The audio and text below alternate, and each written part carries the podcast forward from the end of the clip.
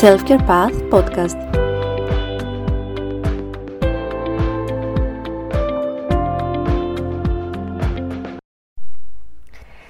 Γεια σας και καλώς ήρθατε σε ένα ακόμα podcast. Το πρώτο podcast αυτής της χρονιάς και το δεύτερο για αυτό εδώ το προφίλ. Το θέμα του σημερινού podcast τριγυρίζει τη σκέψη μου εδώ και πολύ καιρό η αλήθεια είναι και σκέφτηκα ότι ίσως είναι ένα καλό ξεκίνημα για το 2022. Σκέφτηκα να μιλήσουμε για τη χαρά. Το υπέροχο αυτό συνέστημα που στις συνθήκες που ζούμε μου μοιάζει και κάπως παραμελημένο, μιας που φαίνεται να επικρατούν πολύ περισσότερο τα υπόλοιπα συναισθήματα, της λύπης, του θυμού, του φόβου και εμείς αντίστοιχα αφιερώνουμε περισσότερο χρόνο σε αυτά και λιγότερο χρόνο και χώρο στο να μιλάμε για τη χαρά. Και από τη μία, αυτό μπορεί να είναι λογικό και επόμενο, μιας που τα υπόλοιπα συναισθήματα, ειδικά στις συνθήκες τις οποίες ζούμε, καταλαμβάνουν πολύ περισσότερο μέρος της ημέρας και της ζωής μας. Και πράγματι, είναι πιο δύσκολο να μπορέσουμε να αισθανθούμε χαρά και ξεγνιασιά μέσα σε καιρούς αβεβαιότητας, φόβους, θλίψης και πένθους. Ειδικά οι φετινές γιορτές έφεραν ξανά στο προσκήνιο την ανασφάλεια, την αβεβαιότητα και το φόβο. Ωστόσο, αν το δούμε λίγο πιο σφαιρικά, νιώθω ότι παρότι επιδιώκουμε τη χαρά και είναι στόχος για τη ζωή και την καθημερινότητά μας, τελικά καταλήγουμε να την παραμελούμε με διάφορους και διαφορετικούς για τον καθένα τρόπους. Καταλήγουμε έτσι και πιο συμβολικά ίσως να μην τις αφιερώνουμε χρόνο και χώρο.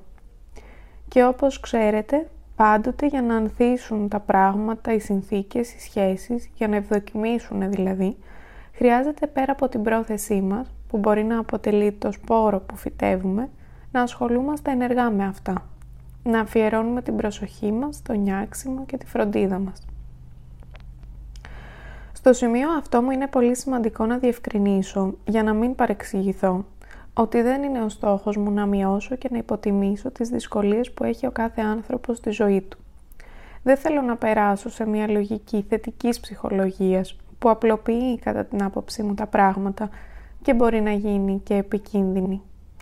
Δεν θέλω να πω απλουστευτικά ότι αν θέλουμε να είμαστε χαρούμενοι, χρειάζεται απλώς να αλλάξουμε την οπτική μας και θα γίνουμε, γιατί ο στόχος δεν είναι να αφήσουμε στο περιθώριο τα υπόλοιπα συναισθήματα που αποτελούν πραγματικότητα, αγνοώντας τα. Ο στόχος και η πρόθεσή μου πίσω από αυτό το podcast είναι να μας τσιγκλίσω λίγο στο να σκεφτούμε, να προβληματιστούμε και να αναρωτηθούμε για αυτό το συνέστημα, που με κάποιον τρόπο νομίζω ότι αποτελεί στόχο όλων, που δεν μπορούμε τελικά να πιάσουμε ή ακόμα κι αν τον πετυχαίνουμε κάποιες φορές, είναι σαν να μην μπορούμε να τον ευχαριστηθούμε πολύ. Είναι να δούμε τελικά ποια μπορεί να είναι τα εμπόδια που εμείς οι ίδιοι βάζουμε και μας απομακρύνουν από την απόλαυση της χαράς. Το να δούμε πώς μπορούμε να είμαστε και χαρούμενοι στη ζωή μας, μαζί με όλα τα υπόλοιπα που μπορεί να συμβαίνουν. Γιατί δυστυχώς αυτό που η καθημερινότητα αποδεικνύει είναι ότι ποτέ δεν υπάρχουν και δεν θα υπάρχουν οι τέλειες συνθήκες, οι συνθήκες χωρίς προβλήματα, στις οποίες θα μπορούμε επιτέλους μαγικά να χαρούμε. Σας προσκαλώ στο σημείο αυτό να πάρετε λίγο χρόνο, έτσι όπως είστε καθώς ακούτε αυτό το podcast και να σκεφτείτε αυθόρμητα την τελευταία φορά που νιώθατε χαρά. Μπορεί να ήταν αφού ολοκληρώσετε ή πετύχατε κάτι που θέλατε πολύ καιρό. Μπορεί να ήταν συναντώντας ένα αγαπημένο σας πρόσωπο, κάνοντας για τον εαυτό σας κάτι που θέλατε, μετά από μία ωραία έξοδο. Ό,τι μπορεί να είναι αυτό που για τον καθένα και την καθεμία ενεργοποιεί αυτό το συνέστημα. Και πάρτε λίγο χρόνο να το θυμηθείτε και να το ζωντανέψετε στη μνήμη σας. Τώρα, σας προσκαλώ να θυμηθείτε, αν σας δώσατε το χρόνο και το χώρο, να απολαύσετε εκείνη τη στιγμή ή εκείνες τις στιγμές ή εκείνο το διάστημα. Σας επιτρέψατε να μοιραστείτε τη χαρά σας, να τη βιώσετε με όλες σας τις αισθήσεις να παρασυρθείτε από αυτό το συνέστημα. Μήπως υπήρχαν εμπόδια, δεύτερες σκέψεις, ίσως ακόμα και προκαταλήψεις σε σχέση με το τι θα γίνει αν χαρείτε πολύ; Αν όχι, χαίρομαι πολύ για εσάς. Για όσους και όσες όμως υπήρξαν και εμπόδια εκείνη την ώρα, σκέφτομαι πόσο πολύ η χαρά φαίνεται να συνδέεται με πολλά συναισθήματα και να φέρνει μαζί της και ενοχή ή ντροπή, πολλές φορές ακόμα και φόβο. Και καθώς το λέω αυτό μου έρχονται φράσεις στο νου όπως «Μη χαρείς πολύ, θα σου βγει ξινό» ή «Κράτα και μια πισινή», «Σε καλό να μας βγει», «Δεν θέλω να χαρώ πολύ για να μην απογοητευτώ ξαφνικά», «Δεν μπορώ να μιλήσω για τη χαρά μου όταν τριγύρω υπάρχει τόσο στενοχώρια, δυσκολία» και πολλές άλλες φράσεις. Και είμαι σίγουρη ότι καθώς το λέω έρχονται και στο δικό σας μυαλό αντίστοιχες έτσι φράσεις που στη διάρκεια των χρόνων έχετε ακούσει ή και έχετε πει. Άλλες φορές μπορεί ακόμα και να μην ξέρουμε πώς να εκφράσουμε τη χαρά μας. Πώς δηλαδή να είμαστε χαρούμενοι και χαρούμενες, πώς να μιλήσουμε για αυτό το συνέστημα, κυριολεκτικά πώς να το βάλουμε σε λέξεις. Και αν φέρω στο νου μου συζητήσεις τόσο της καθημερινότητας όσο και της θεραπείας, θα έλεγα ότι όταν πρόκειται να μιλήσουμε για τη χαρά, είναι σαν να έρχεται και μία μηχανία μαζί. Θυμάμαι ότι ως ε, θεραπευόμενη μου ήταν περιέργως δύσκολο να αντέξω τις στιγμές εκείνες που είχα συνεδρία με το θεραπευτή μου και δεν είχα να αναφέρω κάτι δύσκολο για τη βδομάδα μου ή κάτι δυσάρεστο και αναρωτιόμουν πραγματικά πώς θα περάσει η ώρα και τι θα λέμε. Και αντίστοιχα, αυτό το παρατηρώ συχνά και στις συνεδρίες με τους δικούς μου θεραπευόμενους. Πολλές φορές έχω ακούσει «Δεν ξέρω τι να σου πω, γιατί όλοι ήταν καλά» ή «Είμαι χαρούμενη αυτή την εβδομάδα», ε, «Τι θα λέμε» και έχω έρθει αντιμέτωπη με την αμηχανία αντίστοιχα που προκαλεί το «Είναι εντάξει, ας μιλήσουμε για τη χαρά». Είναι σαν εκείνη την ώρα να μην έχουμε τις λέξεις να μιλήσουμε για αυτήν. Μπορούμε να αφιερώσουμε πολύ χρόνο, ώρες, μέρες και μήνες ακόμη, στο να μιλάμε για τα δύσκολα. Τι γίνεται όμως όταν έρχεται η ώρα να μιλήσουμε και για τα λιγότερο δύσκολα; Ή για τα ευχάριστα που μας συμβαίνουν και που έχει η ζωή μας.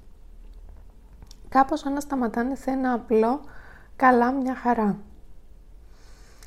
Και έτσι αντίστοιχα, πόσο πολύ ε, χρόνο αφιερώνουμε μέσα στη μέρα μας για όσο μας φέρνουν χαρά. Αυτό συνδέεται, όπως και όλα εν τέλει, και με το κομμάτι της αυτοφροντίδας για το οποίο μίλησα στο προηγούμενο podcast.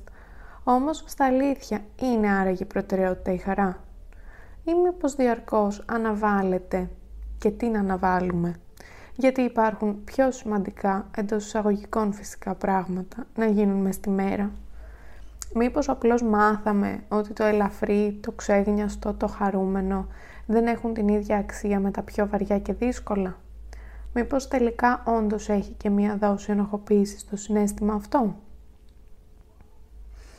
Είναι σαν να έχουμε εστιάσει πολύ στη σοβαρότητα ή καλύτερα σοβαροφάνεια. Σαν μεγαλώνοντας να έχουμε απομακρυνθεί πολύ από το εσωτερικό μας παιδί το κομμάτι εκείνο δηλαδή μέσα μας που κουβαλάει ατόφια όλα αυτά τα συναισθήματα, που ξέρει να παίζει και να χαίρεται αυθεντικά, όπως κάνουν τα παιδιά. Σαν να χρειάζεται να αφιερώσουμε χρόνο και να ξαναθυμηθούμε ή να ανακαλύψουμε εξ αρχής τα πράγματα που φέρνουν χαρά και να αρχίσουμε να τα εντάσσουμε στη ζωή μας. Και σκέφτομαι τελικά ότι από τη μία μας φαίνεται ίσως απλό αυτό το συνέστημα, από την άλλη όμως μοιάζει να είναι πολύπλοκο και περίπλοκο. Όσο πολύ θέλουμε να το βιώσουμε, άλλο τόσο φαίνεται να μας σταματάμε και από αυτό. Είναι πολύ πιο εντάξει να μιλάμε για τα άσχημα παρά για τα όμορφα. Εκεί δεν φοβόμαστε μην προκαλέσουμε κάποιον, μην τον φέρουμε σε δύσκολη θέση, μην μας ματιάξουν, μην συμβεί κάτι αργότερα και μας το χαλάσει. Θα και αν δεν χαρούμε ολοκληρωτικά, θα είμαστε περισσότερο εντάξει και προετοιμασμένοι την επόμενη φορά που κάτι δεν θα πάει και τόσο καλά. Βέβαια είμαι σίγουρη ότι ήδη ξέρετε και έχετε παρατηρήσει ότι ποτέ δεν συμβαίνει αυτό. Η στεναχώρια που θα νιώσουμε ή η απογοήτευση ποτέ δεν είναι μικρότερες απλώς επειδή μας φρενάραμε όταν νιώθουμε χαρά. Ακριβώς γιατί το ένα δεν συνδέεται με το άλλο. Η προετοιμασία και η ανθεκτικότητα απέναντι στις δυσκολίες της ζωής δεν έχουν να κάνουν με τη συγκράτησή μας στις χαρούμενες στιγμές. Έχουν να κάνουν με άλλα πράγματα. Και αντιθέτως είναι σαν να στερούμε από τον εαυτό μας και τις όμορφες στιγμές ε, με το φόβο ότι θα έρθουν και άσχημες. Και κλείνοντας, θέλω να σας αφήσω με μία ακόμα σκέψη. Συνηθίζουμε να λέμε ότι οι φίλοι φαίνονται στα δύσκολα. Όμως τελικά νομίζω ότι φαίνονται στα εύκολα. Ή και στα εύκολα. Φυσικά και είναι πολύ σημαντικό να έχουμε ανθρώπους να μοιραστούμε τις δυσκολίες μας.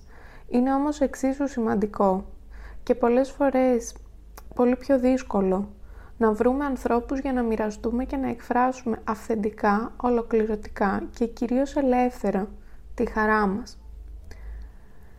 Και σας εύχομαι να βρείτε αυτούς ακριβώς τους ανθρώπους να σας συνοδεύουν στη ζωή. Και όσοι όσες από εσάς τους έχετε ήδη βρει, σας εύχομαι να τους γιορτάζετε και να τους θυμάται, γιατί είναι πολύτιμοι. Σας ευχαριστώ πολύ που ήσασταν μαζί μου σε ένα ακόμα podcast και ευχαριστώ και όλους όσους φτάσατε μέχρι εδώ. Περιμένω να ακούσω και τις δικές σας σκέψεις γύρω αυτό το από αυτό το θέμα και εμείς θα τα πούμε σε ένα επόμενο podcast ή στα social media. Μέχρι τότε, να είστε καλά!